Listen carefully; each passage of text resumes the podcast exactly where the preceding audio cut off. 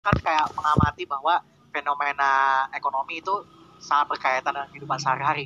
Ya sama dengan kimia, semakin dalam aku mempelajari kimia, semakin tahu bahwa kimia itu sebenarnya adalah hakikat dari hidup gitu ya. Semua yang ada di kimia itu bisa kita lihat dalam hidup kita sehari-hari. Makanya kan orang sering ngomong chemistry di antara kita ya. Sama beneran karena setelah aku belajar kimia ya ternyata benar ini terjadi di kehidupan kita sehari-hari.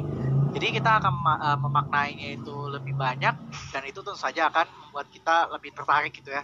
Jadi rasa penasaran itu sih sebenarnya akan membantu banget untuk kita bisa apa ya mengatasi rasa bosan, rasa kantuk atau rasa males gitu ya. Apalagi kan pasti pelajaran kimia banyak, juga berat, juga mungkin uh, susah untuk dimengerti. Nah, kita harus cari cara gimana cara kita bisa uh, melawan hal tersebut. Tiap orang akan punya cara yang berbeda dan trik yang berbeda, tidak bisa disamakan.